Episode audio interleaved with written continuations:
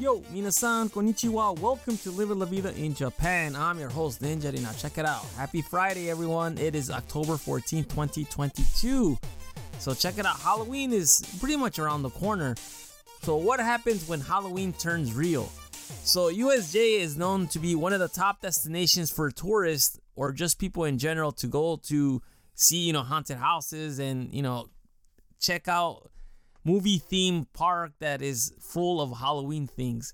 And from what I understand it, it's number one in Japan. A lot of people always go to USJ during Halloween because they have scary stuff, they have entertaining things, etc., etc.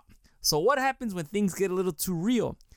So the police was called yesterday because one of the workers, an employee, found a human skull.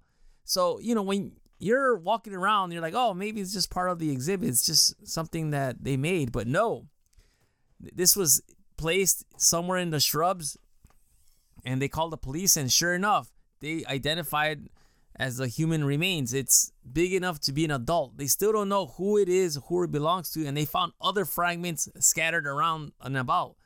So right now they're investigating to see what's going on. So needless to say, they secured the area and closed it out. So this is pretty crazy. I mean, how on earth did human remains go to USJ? Did they get killed there? Did someone just randomly dump them off? I mean, it, there's more to this story, and you know, I'm gonna investigate a little bit more and tell you what happened. What do you think about this story? Isn't it a little crazy?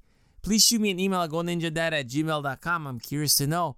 This is just something that was like, wow, I just saw this and I'm like, I need to tell you this. So I, I was I was interesting and at the same time creepy because you're like, how on earth did Bones get to the theme park? Well, I'll let you know when more th- details come out. Anyhow, that is all for today. Thank you for listening. I will talk to you later. Hasta luego. Matane.